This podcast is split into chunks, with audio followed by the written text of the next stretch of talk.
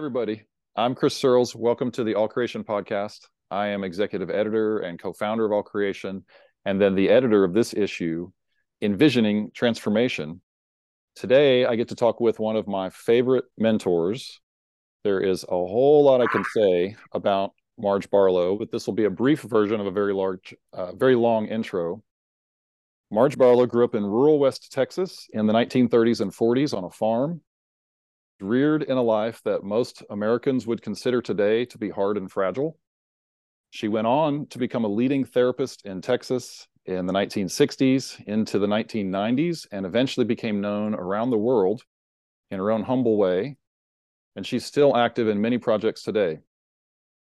Marj is most famous professionally for leading the culture change team and the culture change aspect at Interface Carpets, a giant international industrial carpet company that is the only company to really take seriously the idea of becoming net regenerative and eliminating its environmental impacts in the 1990s and 2010s. Maybe a couple of others are starting to join in now. Microsoft and Apple are starting to do some things that are pretty exciting. But Marj was really at the root and the foundation of this historic change in the way we think about industrialization and what it requires to move beyond creating toxic and destructive impacts on our life support system and that's how I know her. As um, I first sort of became aware of her as a leader in this pioneering space, which began, I believe, close to her retirement years. And then uh, the founder of the company held on to her for as long as he could into her retirement. Um, she's also, I'm going to keep going for just a little longer here. She's also the leading feminist, I think, historically. She started The Possible Woman in the 1990s. She started The Pocket Grandmother in her 90s. And faith and spirituality have been foundational to her identity, to her life experience all the way throughout. So I'm hoping to hear from Marj today about kind of her perspective throughout her life. I would describe Marj on this particular day at this moment in time, uh, which is to say she's always changing and evolving and transforming, in part as a spiritualist, therapist, mom who raised five children beloved friend to hundreds of people locally and around the world, a great chef, and a, uh, a pocket grandmother to me for sure. And so, Marj, welcome to the All Creation Podcast. Thank you very much for being here today. Thank you for, my goodness, Chris, you are um, unbelievable the way you encapsulated my life there. I can't I don't know that woman that you just described. I'll put it that way. but yes, it was true. I was born in 1929, January, uh, the year the Great Depression started. Wall Street crashed, and I laugh about thinking I caused it because you know life revolves around every baby. But growing up on the plains of Texas in the Dust Bowl area with no indoor plumbing, no electricity, no, uh, certainly we didn't even have a radio. So you had to make your own uh, entertainment. And we did that with music. Mother played the piano at church and also for her family gatherings. And um, life was what it was. I didn't know anything different. So the history of my religious life started on in a little community called Owens, south of Ralls, which is east of Lubbock. Two small towns I don't know of in West Texas yeah, today. Right. Yeah, you've heard of Lubbock though, and yeah. Uh, yeah in Crosby County, it was. Um, and as you mentioned, uh, the the life was was hard because it was sandstorm, dust bowl, and um, the men of the community. There would have been about twenty five or thirty families who settled that one community, and uh, they got together and built a community auditorium so the Baptists would meet on one Sunday and the Methodists would meet the next. the Church of Christ, which was the third group, uh, met every Sunday afternoon. And uh, so those were the three religions. I never heard of the Catholic Church. And the brand of Baptist that, that I uh, was born into was fundamental Baptist. It was not even Southern Baptist. So very, very um, conservative and lots of judgment. We, as females, were not allowed to wear slacks, certainly not shorts. and uh, yeah, lots of restrictions. Uh, yet they let me have my first date, would you believe, uh, to go to church on a Sunday night with Calvin Miller in his pickup. And would you believe I was 11 years old? Wow. but that's because they skipped me in school. I knew how to read and write. Mother was a teacher. So what, when I. Was the nature of a date slightly different also? Uh, just to uh, sort of check in on that for the Gen Z kids that might be listening that uh, be horrified right now. Yeah. Uh, well, the farm community um, majored on uh, weddings and uh, family beginnings. So everybody, when I went into first grade, um, uh, every every girl had a boyfriend. wow. Okay. So it really was focused in that direction from the beginning. Very much. Yeah. Very much. Okay. Heterosexual. Yeah. Proliferate and build the farm and the community. Yeah. Yes yeah, just like you bred cattle and so on. And I had skipped grades, so uh, because I already could read and write when I got to school, and so they put me in the second grade immediately, and then the third and fourth grade met in the same room, so I did both those grades at the same time. Uh, consequently, uh, skipping ahead, I graduated from high school when I was 15 and uh, went immediately to college because I had read a catalog. I ordered a cat- college catalog. West Texas State and Canyon was my college of choice mm. because my grandparents, uh, the mother's people, lived in Canyon and had moved there specifically so their children could go to college. So the Kiker clan was more in the nature of higher education and um, pursuit of learning, whereas the McNeelys, which was my father's group, were uh, more earthy. And uh, my daddy was a carpenter as well as a farmer, and he was the bookkeeper at the gin. So uh, that first date that I had was with the son of the manager of the gin. and the, the uh, J-I-N, the gin? The uh, cotton gin. Uh, oh, okay, right. Yes. Okay. Yeah. See, I. Yeah, the crops that we you. grew were cotton and uh, grain, and my, my daddy taught me how to drive the tractor. By the time I was 11, uh, actually, when I was six years old, he said, "Get over here, honey, and uh, drive this car to the house." You and he put the Model A Ford in first gear, and uh, he said, "And I will, uh, I'll get there ahead of you." He had the team of horses with the wagon, and he said, "You steer the car." And so I got on my knees and took the wheel of the Model A Ford and kind of did broad S's all the way down the turn row to the house. And he raced the horses ahead and stopped the car, turned the key off. So that was my first driver's ed, six years old. And wow. And then he paid me 50 cents a day to drive the tractor for the men to head maize or to pick cotton and put uh, bundles of feed in the wagon. And so I was a farmhand um, early on. But was that also when you were about six that you started working for pay on the farm? Uh, or a little later? More, no, more like when I was 10. I was, yeah. uh, uh, well, at six, I was turning the cream separator, which was really so hard. You, you probably had lots of jobs that you weren't paid for. well, there was much to do. Uh, we'd gather up the eggs every day. I did, and uh, um, not much recreation. I'll put it that way. Yeah. Yeah. So I left when I was 15 and never went back to my parents' house again. Mm. Uh, and again, I had read the catalog and could see that I could get out of college in three years if I went in the summer.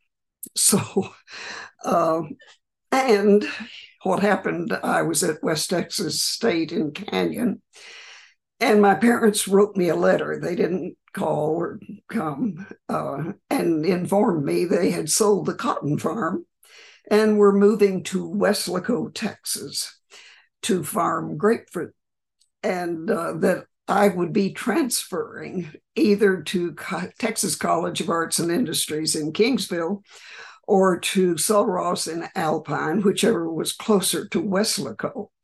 Now, if you know Texas geography, uh, Alpine is 500 miles from Weslaco. Texas is a big state. And Kingsville was 100 miles. So obviously, I end up in Kingsville, Texas. Okay. I've always wondered how that happened. That's how it happened. Yeah. And it was um, January of 1945 that I um, moved to Kingsville, 40 miles from Corpus Christi on the coast. Okay. And, and it's the home of the famous King Ranch, the largest ranch in the world at one time. And so I lived in Kingsville. Uh, and my parents, oddly enough, moved eventually from Weslaco to Kingsland, which is the one you're referring to, close to Austin. Yeah. But in this was World War II time. Uh, there were very few male students on either West Texas campus or Texas College of Arts and Industries. It's now known as Texas A and M. It, it was Texas A and I when I went there. And a returning World War II veteran, when the war was over, saw me playing the piano at the Baptist church and uh, said, That's the one I'm going to marry. And I laughed because I had overheard my father talking to my mother when I was a child and I tell people, be careful how you talk around your children, because I heard him say, I hope our children marry people with short noses. I'd like to breed out these long noses. I took that in my mind as gospel, and, and I knew he had to be Baptist. So here was a Baptist with a short nose. Check and check. A, yeah, he had a degree in um, um, chemical engineering and had come back and was teaching uh, chemistry laboratories um, while he figured out what he was going to do. And this is roughly 1950?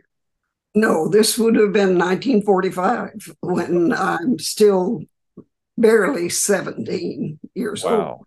And and, uh, and that field is at the beginning of this enormous explosion in terms of where America's going, where the world economy is going. Exactly.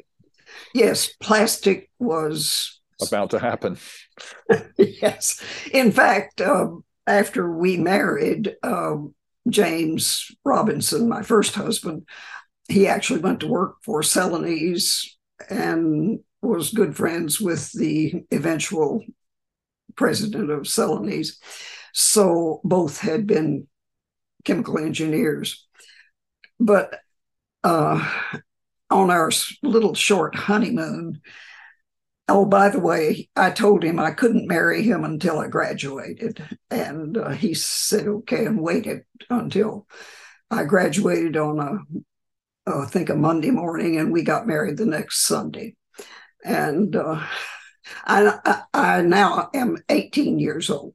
So I have my BBA. I was going to be a secretary because for females in 1940s you could be a teacher a nurse or a secretary it never occurred to me to think about being a county judge or um, any kind of leadership position the restrictions for females were such that you stayed inside the lines. And on our short honeymoon up to Kerrville, Texas, uh, James asked me, How many children do you want? and I said, Oh, four, two girls, two boys. He said, Okay. I said, Okay.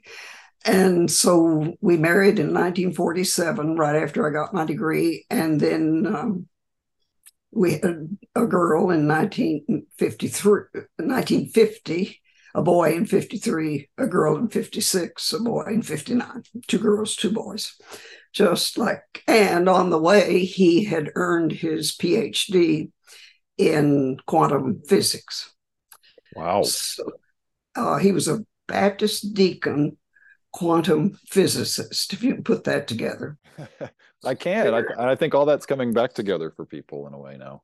Yeah. If I just interrupt on that note, I was speaking with um, the other mentor that I'm going to speak with. Is I haven't uh-huh. told you about Jimmy Calhoun, who oh. is, um, among other things, was one of the most influential bass players of the '70s. Like, uh-huh. literally, literally changed music. And uh-huh. um, and so we were. Let's see. We were talking about. I just lost my train of thought.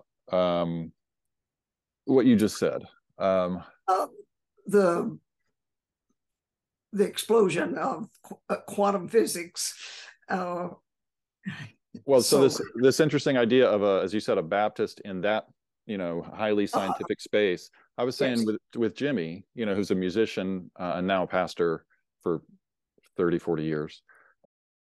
The thing about science is, so far, it's it's denied the presence of the mystery. You know, we can't explain how life comes into existence, how it forms its material self. We call it photosynthesis, but obviously there's something before that that mm-hmm. creates some kind of intelligence that creates a body.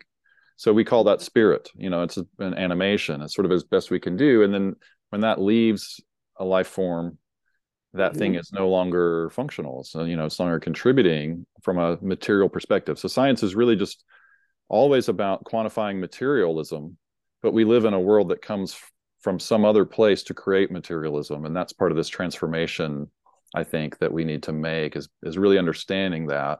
So science perhaps from a you know um, a religious baptist you know and say well this is how we're measuring the things that we can understand that are quantifiable inside of you know the same sort of native american kind of language of this great mystery of existence. You know materialism is not everything clearly. Emotions are pretty damn important right now you know and in the human sphere, for instance. So, yeah. so anyway, I, I yeah, well, I can I see that working together really well at that time. Well, I can think of a kind of a three-legged stool with art and science and religion as the legs of that stool. My first husband, with his growing up Baptist, and uh, he was a leader in the Kingsville Baptist Church. Um, he um, he had some difficulties with his theoretical world of quantum physics, and he felt like he was losing his measuring stick. that he wanted uh, he wanted absolutes and with quantum physics, uh, and as you know, with the double slit experiments and the uh, cons- uh, when you get to the quantum world, you really have to take a look at your belief structure. And I think that uh, was hard for him. Can and I ask Marj uh, yes. to interrupt? How did how did he perceive that, or how do you perceive that? And and I'll just offer that I perceive it when you see those videos, you know, nowadays, mm-hmm. that you can look at it and go, well, those part those little particles have a mind of their own.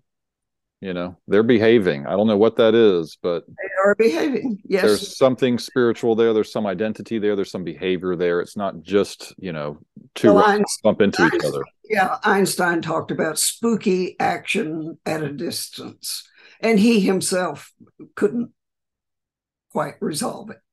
So there are many mysteries that, uh, and with this newest telescope uh, taking us further and further into the universe, um, it's a little hard to hold on to localized belief structures as we had in a simplistic. I remember in my early childhood, my step grandmother was um, uh, my Sunday school teacher, and she uh, I was five years old when this story happened, uh, and she was talking about hellfire. Because she was going to scare us all into uh, becoming Christian. Those were the days when you walked the aisle and and um, so I, in my five year old mind, I piped up and said, Well, it wouldn't matter so much. Your body would burn up and it'd be over. And she said, Oh, no. God gives you a permanent body. so she kept my fear of hell alive at age five.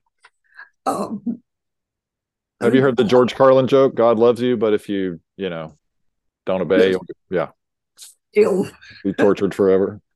yeah. Uh, so yes, I grew up with a mortal fear of hellfire and scared uh, much of my because I couldn't imagine, and I didn't realize then that I was literalizing the pronouns. I couldn't hear she anywhere in, and of course, the leadership of the church was all male. So that kind of now takes me into uh, with the death of the um, Baptist husband, which was about 1958. Is that right? Or 60? no, not not 58. 60. 62. Yeah. Okay. Yeah. Sorry about that. Thank you we were on that three year plan. Uh, we got married three years later, the first child, three years later, the second, third, fourth, and three years after the fourth child, he died. So it was like, um, there I was with four little children, and uh, excuse me, I have a kind of raspy throat. Um, to my astonishment, I realized I had thought of the PhD he was earning as hours because I had uh, supported him. So ask about that. You, you just mentioned that uh, the leadership in the church was all male, and my brain immediately went, you know, the leadership everywhere was all male at that time. Right. So yeah. was that part of that kind of social construct that you support your husband and you guys gain together and oh yeah and, yeah that got right. torn away in this moment that that belief or that social construct. And I was so naive. I had suspended my life to have these four children and to get him to the PhD so that we could live uh, our life. And the PhD died when he died. It was like some part of my brain just didn't didn't comprehend. So I had some good counseling during that grief stage. And the first Christmas, he died in July. I I had come to the conclusion, talking to my counselor, that I probably wanted to marry again because I was a bit overwhelmed. My parents helped me, but uh, it was uh, not easy to have these three, six, nine, and 12 aged children and not have a career. I was the principal of the Baptist Day School at that particular time. This is at a this interesting moment where women didn't really have careers yet either, right? In uh, in white America, much less the rest of the world. Exactly.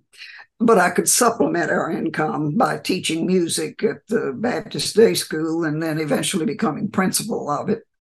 And I think they made me principal of that day school after he died as a way of increasing my salary. I was the church organist and the principal of the day school. So I had a job that paid a small amount, but not enough to support four children. And there had been a little pension from his having been a lieutenant in the Air Force during World War II. But I thought I need a husband to help me with these children. and uh, so I made up your farm practicality came came in handy. Exactly. Yes, yes. I needed help. And uh, I made up a Christmas card that that year with me and the four children. I cleaned them up and took them to a good photographer and and I laughingly say that was my first marketing campaign. that Christmas card was my brochure advertising me and these kids are for sale. And nobody came. Thank goodness. So, yeah. So the next year, I decided, as I mentioned, I had had some good counseling and I decided I could do that, I, and that I would like to do that. I loved people, had always worked in some form with people, and so I decided I would take the necessary foundation courses and get a master's degree in counts in uh, psychology and become a counselor. And I knew that I could be a school counselor and raise children and have my summers off and so forth. And so that's, I went in to sign up for counselor training. And the man who was head of the program was Dr. Paul Barlow. And he was a bachelor. No kidding. Yes. So it took him two hours to figure my credits. And we had a date within a month after that. And he took me to a play in Corpus Christi, and he had a red Bonneville convertible. And oh, and here's a story. and no advertising required. Right. and he asked me for a date on a Saturday night, and I said, "Well, I'm going to Austin for to a ball game. I had a, I did have another man I was dating, he was a Baptist and seemed logical um, that he could maybe be. So, so I I had two men, two suitors. And was Baptist uh, culture and and sort of the institution of the church still very central to the whole your whole life? Oh, I'm still a church organist, and uh, but Paul was outside uh, of that community at that time. Yeah, he was Missouri Synod Lutheran, and by the way, my brother had volunteered for the mission field. So my only sibling spent his whole life as a Baptist missionary in Africa and Mongolia. And he lives today here in Austin in the Buckner retirement home. Forgot that. Yeah. Incredible. Yeah. So here I'm going on this date with this Baptist, and uh, Paul said, What are you going to do with the children? And I said, Well, I'm going to take them down to Weslaco to stay with my parents. He said, May I do that? And I said, Well, yeah. so he made a cold call in his red convertible with four children in Weslaco with my parent parents. And um, and furthermore went back and picked them up at the end of the weekend. So he he won my heart because he was good with children and uh, and he had also been in the Nebraska Human Resources Foundation work with early beginnings of positive psychology. And out of it came the Clifton Strength Finder. He he was good friends and a colleague with Don Clifton, the late CEO of Gallup. So he introduced me to positive psychology and strength based psychology. And he was very good with the four children. Yeah. Friend to them, all four. So I got the degree and the husband about the same time. okay, let's let's hit a pause button there to uh, sort of put time markers here for the uh, chronology for the audience again. So you're born in 29 in rural West Texas, raised in a um, you would say conservative Christian farm based reality. Then end up in ultimately um, Austin area, married, And at that point, you're still very involved, which we don't have time to go into in this interview, but um, very, very involved in the church. I know because you were at First Baptist Church, where my dad was then later, 20 years later. Such a coincidence. Yeah, incredible. The theology that carlyle Marney brought Yes. was such a breath of fresh air. And oh my goodness. Yes, for Baptists and Southern Baptists and, and you know Central Texas Baptists, Carlyle Marney was the guy, and you were there during that Yeah. sitting in those Yeah. pews, Oh, well, actually, we were in the choir. literally in the choir. We both were, yeah. Uh, even though I didn't have a good voice, but we had been always in the choir and we taught Sunday school at First Baptist. Yeah. I want to come back to all that in a future Okay. recorded thing because that, to me, having grown up then, you know, born in '71, and you're there uh, 18 years earlier, something like that. That's so central geographically in Austin and the university and all that stuff. It's like to me, the culture that you all matured into at that time, I benefited from. And it's very yeah very much why i do what i do now but that's for another conversation so you're there in the in austin in the 50s Yeah, Um, one uh, quick coincidence Please. there. Allan Shivers was the governor at that time, and he was James's Sunday school teacher at First Baptist. yes that that uh, classroom is still named i think after him allan shivers and it says something like you know great men walk through these doors over that classroom and yeah it's a little bit egotistical for the modern culture to say the least but there's also this um, spirit of trying to accomplish great things together that seems to be kind of absent in current culture. Maybe where transformation should go. So the thing i want to sort of emphasize to the audience is um, you know you really don't just represent you were very much a part of a, a transformational time coming out of the depression into world war ii and out of all that into then the consumer economy of uh, america and so forth the desegregation these feminist movements and so forth. At the same time you were even more involved on the sort of cutting edge i think of where thinking has been going about what is reality and how do we make ourselves healthy and and sort of positive successful people so James, you know, very much on the cutting edge of how to understand the material nature of reality. And then Paul, um, the Paul that I knew was ultimately engaged in child therapy, play therapy, because it has such a central importance to how well we can deal with adult life.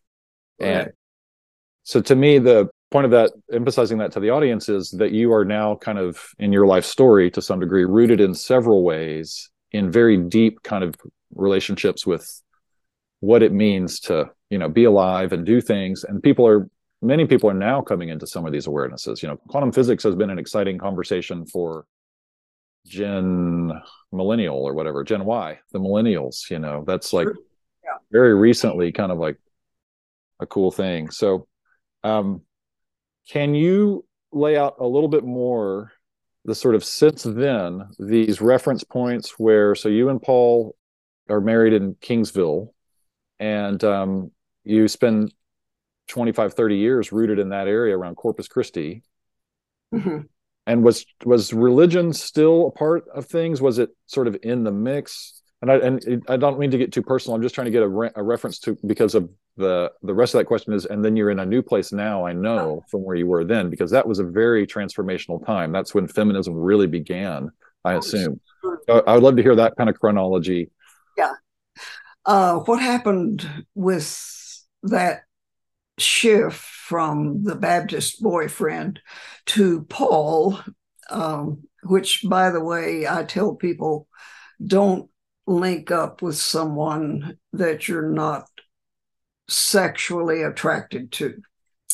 Uh, that's a root and an absolute in my work with marriage. Um, has to be there that uh, yeah and so i'm more attracted to paul and he's a missouri synod lutheran so we go ahead and so there's marry. trouble in river city oh yeah and of course my baptist pastor uh, would gladly have baptized paul and taken him in but he was not going that direction and we lived across the street from the Methodist pastor, and their children played with uh, my children, and and uh, he saw an opportunity. so, uh, by the way, Paul on our honeymoon said, How many children do you want? And I said, None. and then we. Good for now. Thank you. Yeah, but we miraculously ended up having a child after we were married six years. And I was 41 and he was 43. Uh, so I'm on a 50, a 20 year plan with the children. And of course, he wanted the child baptized. And the Methodist pastor gladly accommodated that and took in the whole family. so we became Methodists. to my mother's happiness, she had grown up Methodist. Then I began the that Methodist pastor, his name was Bruce Galloway, and he saw a need in the community for a counseling agency. And by that time, I had finished my degree and had um, uh, uh, been a high school counselor a couple of years, and then quit when we couldn't handle the drug problems. Paul was the essentially the dean of students on campus. I was the high school counselor in charge of discipline and we were over our heads. We did not know what to do. Our daughter was smoking pot with college students. She was a high school student, and uh, and we threw in the towel. And I quit. We both quit our counseling jobs to regroup and go back home. And um, that's when the new child came along. And so there I was with now five children and he went back to being a full professor, just teaching. And we began to study the culture and try to figure out what was going on. This was uh, days of hippies and uh, all of the long hair. And I know the university pre- president's son was good friends with our son. And he said, Cut your hair, it's my way or the highway. And the child took the highway. And we didn't lose our children, but we had to build a pretty tall wall around our little abode. One interesting re- reference, maybe for the audience too, about how uh, that I think of is uh, about how sudden and radical this shift was. Is I think nowadays people think of someone like Stevie Wonder, for instance, an artist who emerged in the late '60s, mid '60s to late '60s, yeah. ruled the 70s as a very saintly figure, rightly, because he's done so many wonderful things about love. Yeah. Um, but in the interviews that you can read with him in the early 70s, he talks about drug use in the same way people talk about drinking water. You know, it was like it was yeah. completely immersive uh, for a lot of people at that moment. It's just sort of arrived and people were into it and they realized, oh, yeah, you know yeah and uh, that's um, we we had to kind of pull in and out of that period where i went back home to be mother in charge of five children and paul went back to the classroom. We spent many many hours in discussion with our children lots and lots of family around the table talk. And about the same time, the pastor of that Methodist church wanted to start a community counseling agency. And so he saw that I was not employed. And he, so Paul became first president of the board, and I became the first counselor of the Kleberg County Family Guidance Services. and I started a whole new life as a counselor. Uh, I'm sure those first Navy families, the, there was a naval base in Kingsville, and I did marital counseling without knowing what I was doing. Yeah, I'm kind of curious about the what that really looked like and felt like in that time, especially compared to today. It kind of reminds me of uh, yoga studios or something like that. That people yeah, initially are like, "What the heck is that?" right. Now it's common. Yeah. Right. Uh, so we had a sliding fee scale, and my best friend had also uh, earned her master's in psychology with Paul's being her major professor. So she and I put together this community agency, and she was the first president of the board, and and on and on. And she went on to move to Austin and have a successful private practice. And I went on to create a private practice in Corpus Christi at the Psychological Service Center. And that's how I established myself that way. But all along the way, most of my clientele was female. It would be the female who would bring the husband in for marital counseling, and he would grudgingly kind of tag along. Uh, I'll never forget one man. Uh, I asked, What do you want? she said, Well, I just want him to say, I love you every now and then. And I looked at him and said. Are you willing to do that? He said, Well, sure. And I said, Would you do it now? And he said, Here? I said, Yes. He looked at her and said, Well, I love you. and she cried. oh man. Oh yeah. Yeah. But I I did. Oh man. Yeah. That's a, I, I got as Mm. I started uh, studying group therapy and uh, marital therapy and went off to Western Institute of Group and Family Therapy in California and um, learned my craft. And I apologize to those early people because I uh, kind of practiced on them. But I love people. I love to know their stories. I think that's all we have, Chris, is our story and everybody's story is very sacred to me. So I try to help them join what I call the AAA and become the author, the actor, and the audience of your life story. You're the only one who will watch your story from birth to death. And uh, so I help people get their story into a form they can live with. That's basically what I do. And and you really mean that as a as a therapist as a counselor? You're helping people to sort of uh, maybe my a word for that would be come into alignment with the, their own truth. Exactly. Uh, with the belief that each human being is unique and very significant uh, we are god in action and it is our sacred privilege to travel the lifetime, I think, learning to love. I don't know any other way to put it except that the basic um, curriculum for your life story is to learn how to love. And that's easy to do when they act right. and you have plenty of funds. yeah. Yeah. But loving people when they aren't acting the way you want them to, that's a stretch. And so I help people stretch a lot. Yeah.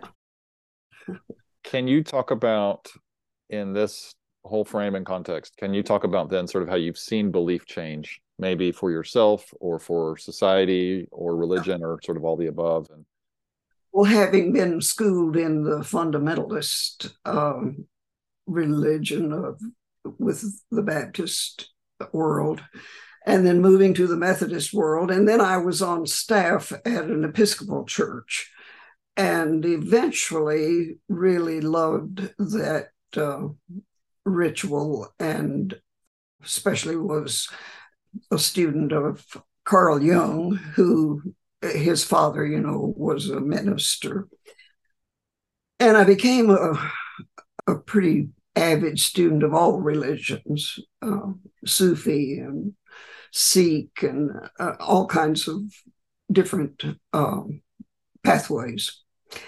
And I had a Baptist missionary friend who was in India, and he said he um, couldn't fault his housekeeper for her duty and her religion. She prayed five times a day, and he said, in many ways, she was more devoted and religious than we Absolutely. were. Absolutely, yes. And he, he, he had a a very deep change of his conviction and his belief. and actually um, uh, went a different direction. But I got to know a lot of people who are leaders and kind of became the unofficial chaplain of the Methodist women ministers in South Texas. I would go up to Kerrville and have retreats with them. And Which is now also a very common practice that that uh, clergy takes time to recharge, yes. and I think that that began in this era as well, probably. Yeah, for the audience's benefit with people like you. Yeah, and my meandering path then when we moved to Austin after Paul retired. By the way, Paul became a play therapist after he retired as a professor and had a, a an office across the hall from mine. So he saw children and I worked with couples. And we would do weekends with couples and uh, had a thing we called uh, couples night out at our home where we would serve a meal and uh, have some kind of uh, we had chemistry and uh, con- conversation. It started all started with the communication and whatever the other one was, caring. Uh, those were our subjects. Four four week four dates a year to save your marriage. So they would come to our house on Saturday night, and we'd have a, a lot of fun. That's really beautiful serve a good meal and have a lesson and lots of talk. Yeah. Uh, so, out of all of that, when we moved back to the Austin area, we sort of sampled a lot of different um, Christian religion churches. Ended up in Wimberley at Unity Church. Uh, the pastor there had been had grown up Baptist and uh, uh, we kind of hit it off with her, and I was on the board for a while. Um, so that's uh, from fundamentalist Baptist all the way through Methodist and Episcopal, and uh, uh it's a good uh, gamut. Yeah. But also um, uh, to jump in, you know, now you're um, you're you're working with Jean. Um, you're you're passionate about yeah. these areas that I I don't feel comfortable talking about because I haven't experienced them yet. But mm-hmm. past life regression, um, some some other things that have to do with deeply spiritual concepts that you you don't have to talk about now.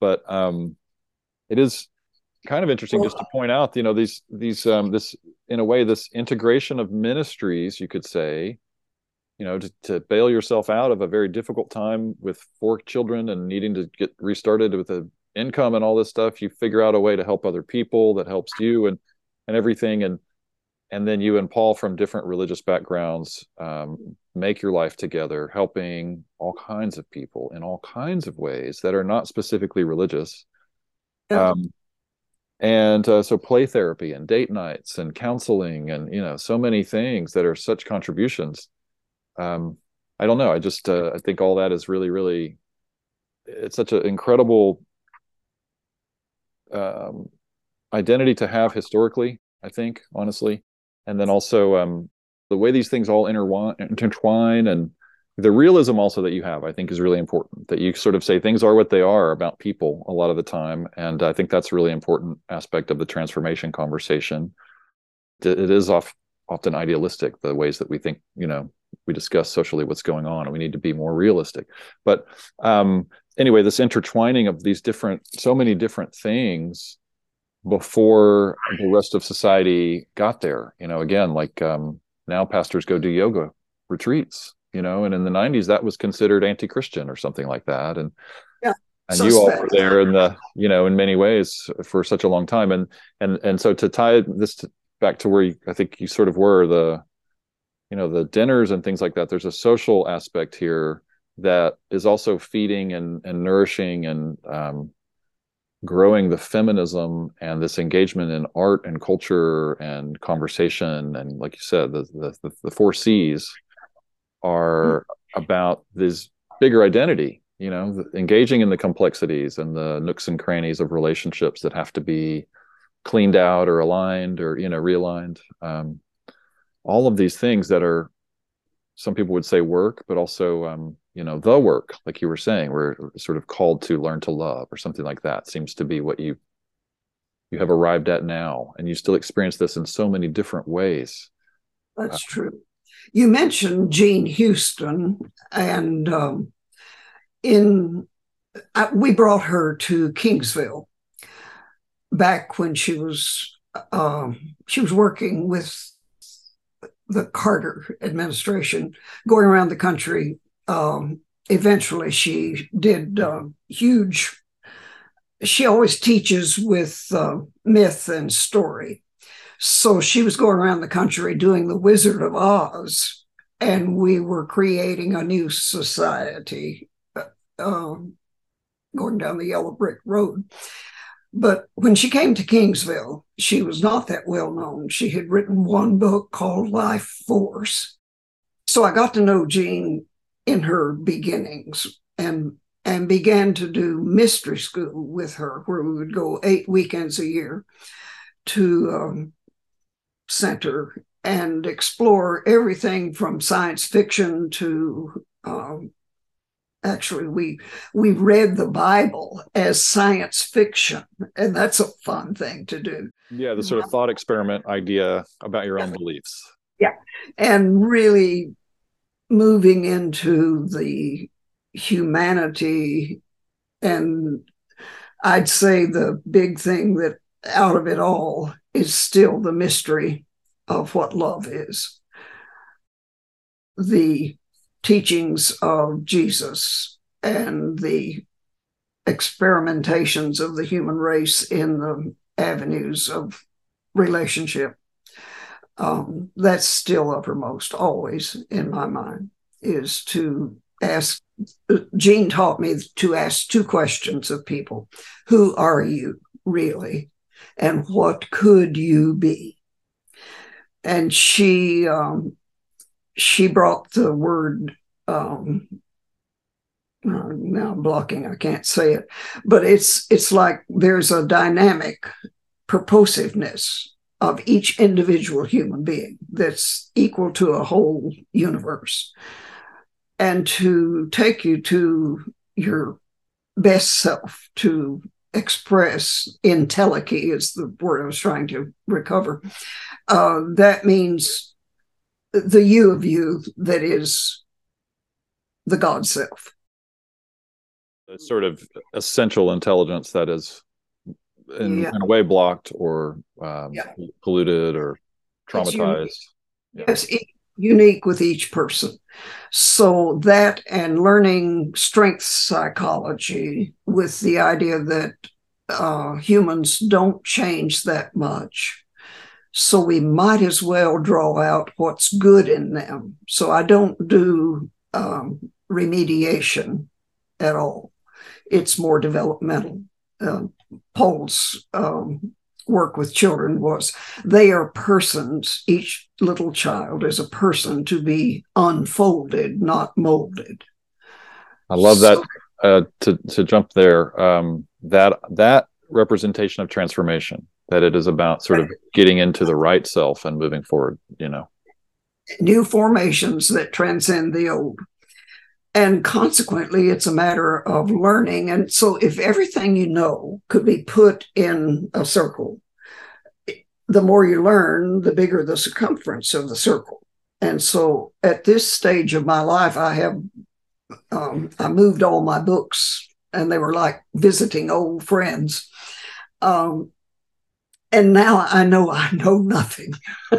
it's like the more I've learned, the more I know I don't know. you just have more questions. That's right. Yeah. I know that you know a whole lot, is what I mean by that. but that keeps me going. And um, especially the study of the unconscious mind and the world of dreams that that unconscious kind of comes through in our dream world. That's very fascinating to me. And I've been um, researching for the last 10 years um, Life After Death from Raymond Moody's book way back when he first wrote that. And so that's fascinating to me. There's a scientist in uh, Tucson at the University of Arizona who has now, and he was total agnostic skeptic, but his work has convinced him. He says, I'm 99.99999% certain that the unconscious, the, the body dies, but consciousness does not. So that's been interesting in my 90s to sink my teeth into some of that. Been fun. to go down that rabbit trail just slightly, um, because I think people do struggle with that. Um, my generation, I think, was kind of emerged into that. You know, so what is going on uh, mm-hmm. in a mm-hmm. different way than the fire and brimstone times of you know 100 years earlier, kind of. And so it is certainly feasible that um, when a you know this unmeasurable uh, life force which george lucas calls the force in star wars perhaps. But this unmeasurable life force thing that's in quantum physics perhaps you know in the behavioral aspect of these little particles. When it's no longer inside of a body a physical body you know where does my spirit go? Well if it is a um, a composition of some sort you know the idea of reincarnation the idea of Native American idea that the um, the elders are in the winds, you know, um, these kinds of, or the idea of um, the Day of the Dead in Mexico, for instance, you know, just right down the street here from Texas, um, people in Mexico can literally see their dead relatives, you know, and on and on and on. The, the different cultures have different relationships with this um, big, enormous question. So I think it's just obvious that like there's a lot of things happening you know there's a lot of things happening we can't explain all of it and um, it's highly likely that the thing we can't measure dissipates differently out of my body than out of your body when you pass away you know? And so i may be a full on casper the friendly ghost and you may be just a little bunch of moisture in the ether you know a cloud that disperses or you know into fine particles and all everywhere in between um, in this kind of what is the essence of the life force thing? What is that? What is that stuff? I don't think we'll ever know in yeah. this plane whatever this plane is